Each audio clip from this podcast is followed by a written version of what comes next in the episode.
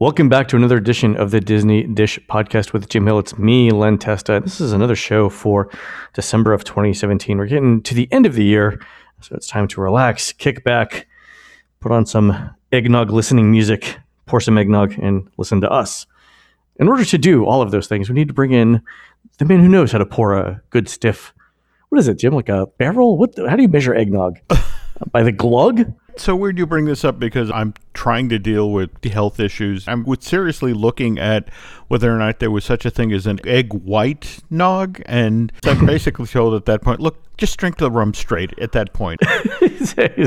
like egg beater's version of eggnog, yeah, it's right? just like no. If you're going down that road, just have the rum. So, before we get started on our show today, which is a listener question around the history of SpectroMagic, before we do that, a couple of news items. One, we see that uh, Disney is announcing right now some upcoming news items for 2018. They're doing sort of a 12 days of Christmas thing with this. One of the announcements was something that we had speculated on a couple months ago. It was that when Disney brings back the sit down restaurant at Caribbean Beach, it will again be called Shutters, which I think is mildly surprising. We weren't sure whether it was going to happen. It was the rumor we heard, but apparently they confirmed it just this week. Yeah, well, and again, just to stress here, this is the S H U T T version of Shutters rather than the S H U D D version, which I know whenever anyone proposed that you eat there, Len, that's what you did. Food that makes your skin crawl. Come on in. Uh, All right. I have to admit, I had a fondness for Old Port Royal, but that was because I remember staying there just as Disney MGM was opening, and back then it was new and unique, and Disney had never done a moderate. Yeah. But I guess over time it just kind of took a beating, and I'm happy to see it come back with that name. I just hoping it comes back as a, a better restaurant. Yeah, that's it. If hopefully we all believe in the Hindu version of reincarnation where we come back as better selves, right? Go with that on the restaurant side. The other interesting bit of news, and you had mentioned this about 10 days ago when we recorded recorded a previous show, you had mentioned that Disney and Fox were secretly on again in terms of talking about their merger. And lo and behold, on Monday this week, it came out that they were again talking indeed. This is the merger of Fox's most of Fox's TV assets minus the stations plus their sports stuff in what's valued at a 60 billion with a B Yeah. dollar deal yeah. for Disney. Yeah, as of this morning, by the way, they've refined that to 68 billion len. Oh, so it's getting more precise. Therefore, we know that they're more serious. Now, to put this in perspective, I know everybody's sort of comparing this to acquiring Pixar or Lucasfilm or No, it's more like ABC. It was more like Cap Cities. Absolutely. I mean, the, the Cap Cities deal back in July of 1995, that was $19 billion. And then if you adjust for inflation, that that's over 30 at this point. Or two and a half Bitcoin. But okay, go ahead. Thank you. It was funny, wasn't it? oh, Bitcoin. Yes. Yes. In the middle of all of this, there's been all this talk about, and now Iger will have to extend. Who, who you know, and again, we're on our third extension. Jim, let me quote the New York Times here. Will Bob Iger ever step down? That's the headline of the New York Times. Well- will Bob Iger ever leave? I mean, Fox is like, look, we want Bob to stay in the building because Bob actually came on board at Disney in February of 1996 when they completed the acquisition. I mean, Bob prior to coming to Disney was actually the president of ABC Television from 94 to 95 and then he became the the president and chief operating officer of Cap Cities ABC in 1995. So he's actually been through a merger of this size which can take years Oh, yeah. they supposedly completed the deal again February of 1996 but as late as February 2001 they were still dealing with issues like because Eisner wanted to be able to meet with people immediately at ABC rather than have to fly to New York. They actually built a brand new corporate headquarters for ABC across Riverside Drive from the Disney lot. And as of February 2001, they were like, okay, everybody, get ready to pack up your families and come out here. And they were and they're like, yeah, no. yeah, there were actually 30 executives who hung back and just sort of like, no, I don't want to go and live in Southern California. So, uh, yeah, we could conceivably see Bob hanging on till 2021 uh, just because of the nuts and bolts. part of what's going to happen here is that you have two companies that have to meld together. We they have to decide about redundancies, the pre-existing deals, who is in charge of what. Yeah. Don't get me wrong. I actually have enjoyed Iger's tenure at Disney, and if he hangs on for another five years or so, you know, it's like okay. Compared to the Eisner years, which things were dramatic, with Iger, they're not necessarily dramatic. Every so often, he does spend a couple of billion dollars, but he's Yeah. not picking fights with Roy Disney That's true. There's that. or battling with Universal to see who can get a theme park built in Florida faster. My understanding is things don't get derailed. The announcement will be made Wednesday of next week. Then at that point, it's going to take a full year because a deal of this size, it, you know, the government is going to have to sign off on. So that you think uh, December 13th, because we're recording this in advance, do you think that'll be the date that it's. Yeah. And then we're looking at a full year of getting the governmental approvals, getting the shareholders from the individual companies. And in between that time, it's kind of deciding who's in charge of Disney.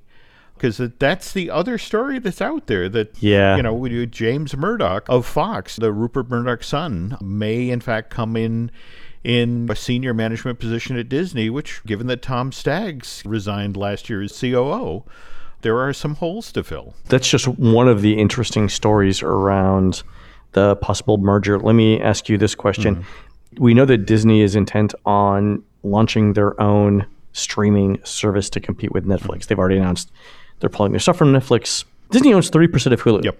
Fox owns 30% of Hulu. Is Fox's 30% stake in Hulu part of what is in this merger talk? Is that up for grabs as well? Yeah, and remember who owns the other percent of Hulu? That's Comcast. So if Disney gets the 30% that Fox owns, then they would have a controlling interest in Hulu. They could do whatever they want. Yeah, and in fact, the scenario that I've been hearing is that Comcast basically sells off Hulu at that point. But they wouldn't have any control over what happens. Yeah, Yeah. there's a lot of interesting questions. I mean, take for example what happens with Blue Sky Studios. Here's the animation studio that's done what five of the Ice Age movies, which only just this year because uh, Despicable Me three did as well as it did. That's now the the highest grossing animated franchise in the history of Hollywood, but. Ice Age is right up there, and Blue Sky is releasing a feature-length version of Ferdinand for the holiday season with uh, John Cena. I saw that uh, as I walk through New York. I see uh, taxis with bullhorns on them now as promos. There you go. The irony is, this is a Disney silly symphony that these guys have actually, from, from what I've seen of it, have done a, a brilliant job featurizing this. But at the same time, uh, does a Disney actually need three animated studios? yeah. Maybe they, maybe they go to television or something. Uh, but at the same time, given the amount of money that Blue Sky's films have made to date, Yeah. How do you how do you give up on that, right? Yeah, and never mind the fact that it's based out of New York State and the tax situation, they can actually do things much more affordably than both Pixar and Disney can do right now. That's right. Because New York State is uh, actually pretty good for film and movie TV credits.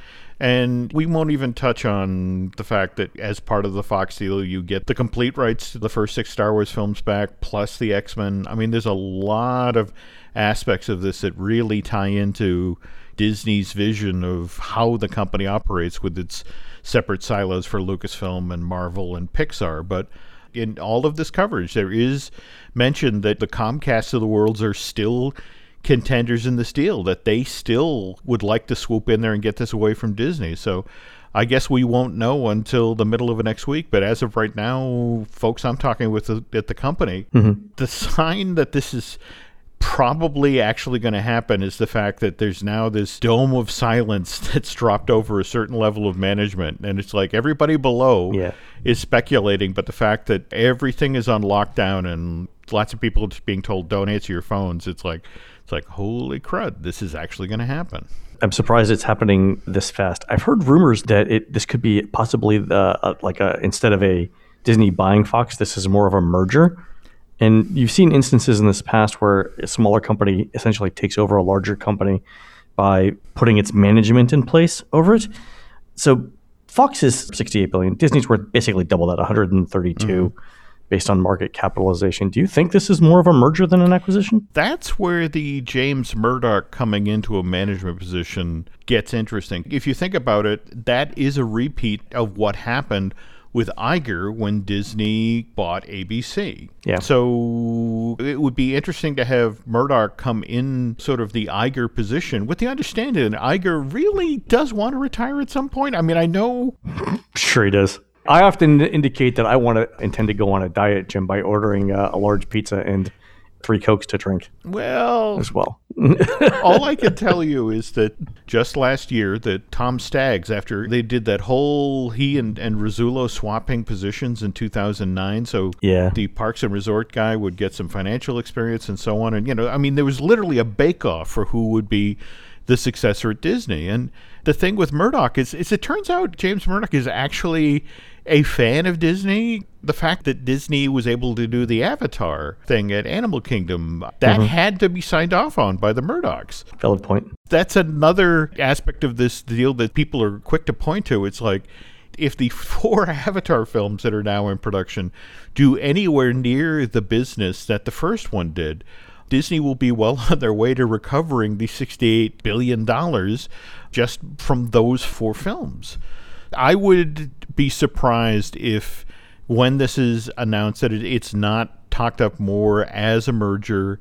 If the younger Murdoch is not in some sort of management position at Disney and supposedly being groomed to take over four or five years down the line. So, again, if they can pry the company out of Iger's cold, dead hands.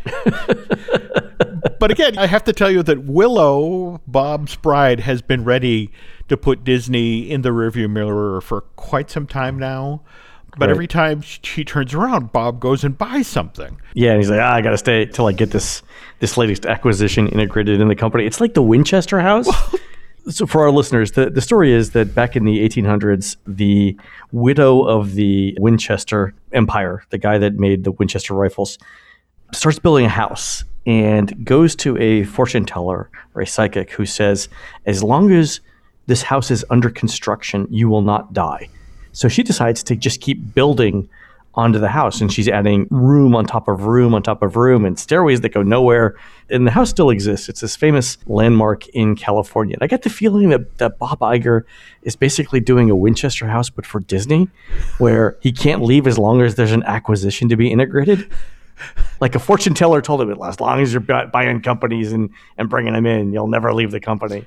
Well, I, it's so funny you say that because the in, in 2014 that was actually used as a justification for extending Iger Steel, which which as of October of 2011, Bob was supposed to step down as CEO in 2015, and but stay on as chairman, and then walk out the door as, at June of 2016. But when Disney acquires Lucasfilm in 2012, here's the company extending his deal again in October of that year because it's like, well, Yeah. we haven't finished building Shanghai and we haven't integrated Lucasfilm, and better that we keep Bob on board. And and here's poor Tom Staggs. He still hadn't been named CEO at that point, and it's like I've done the talent portion of the competition, you know.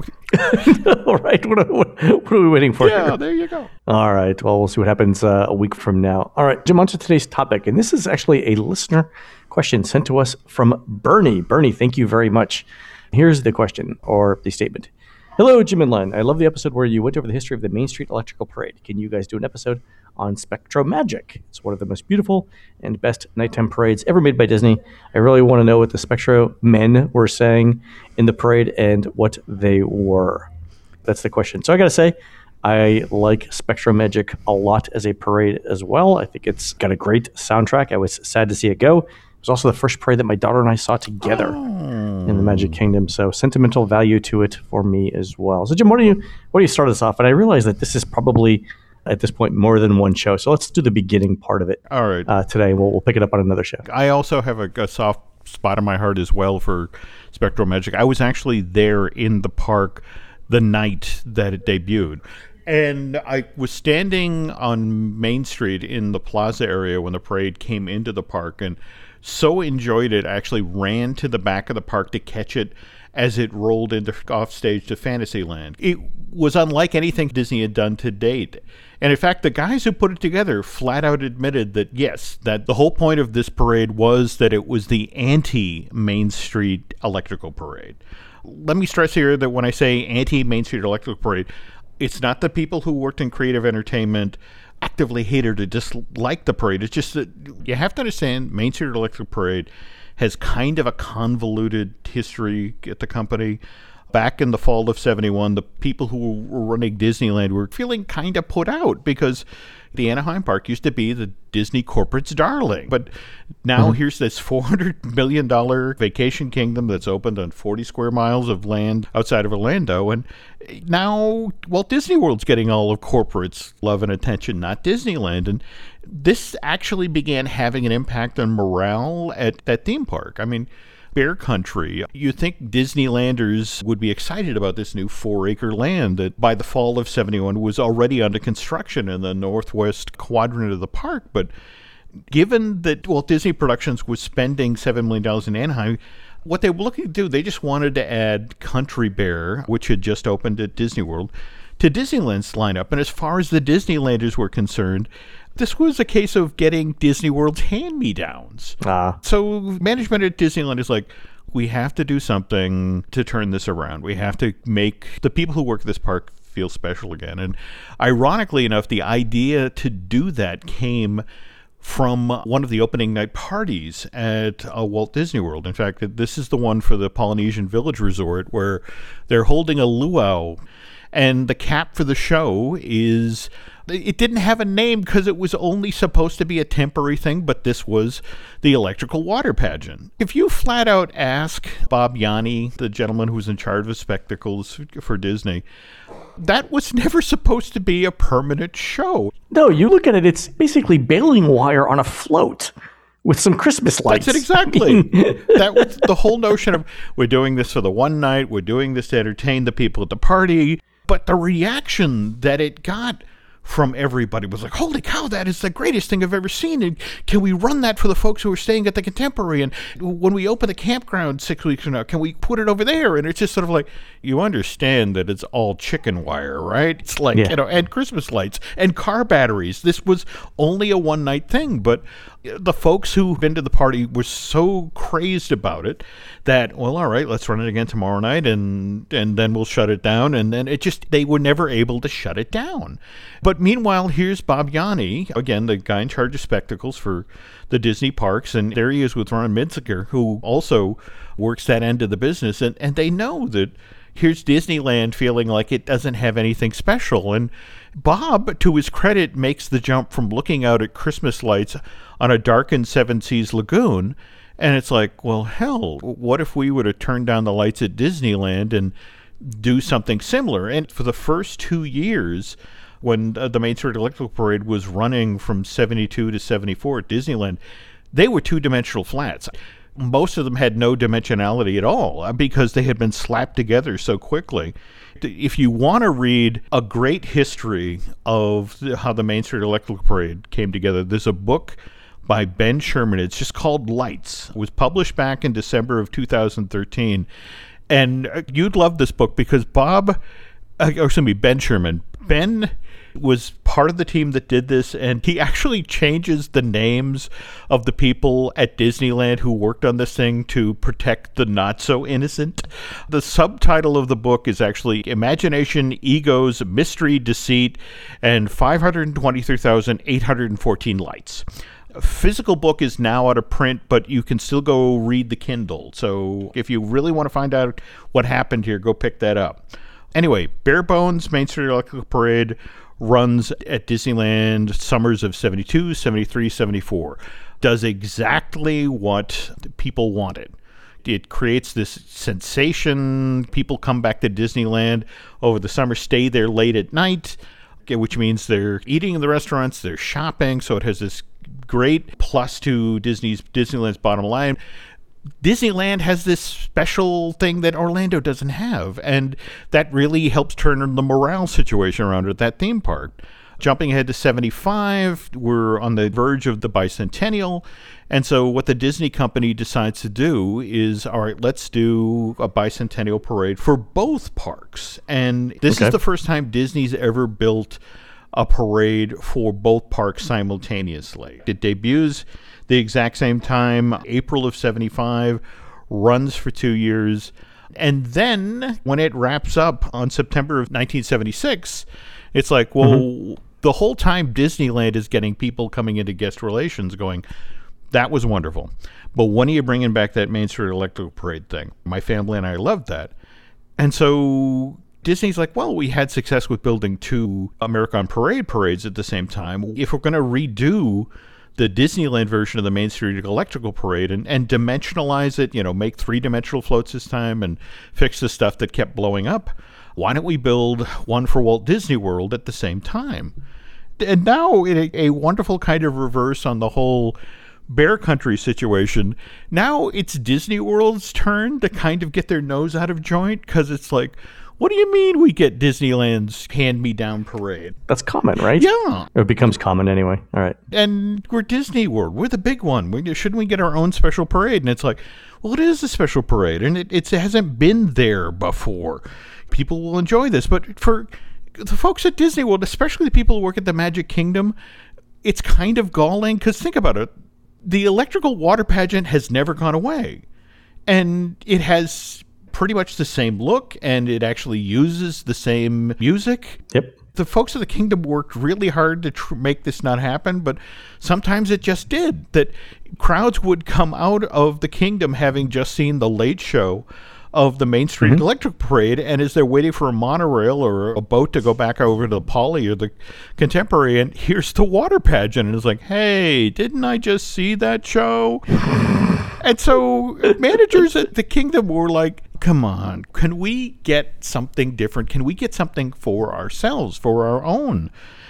And the weird thing is, they thought they had their window in 1980 because for Disneyland's 25th anniversary, they had a giant parade that was created that celebrated the history of the park. I mean, there were parade floats built for separate lands and music and, and that sort of thing. And they're like, hey, uh, 1981 is our 10th anniversary. Yeah. What do you got for us? Disney corporate was like, well, you may notice the other theme park we're building just down the street from you, the Epcot thing, and that's already gone from 400 million to 800 million.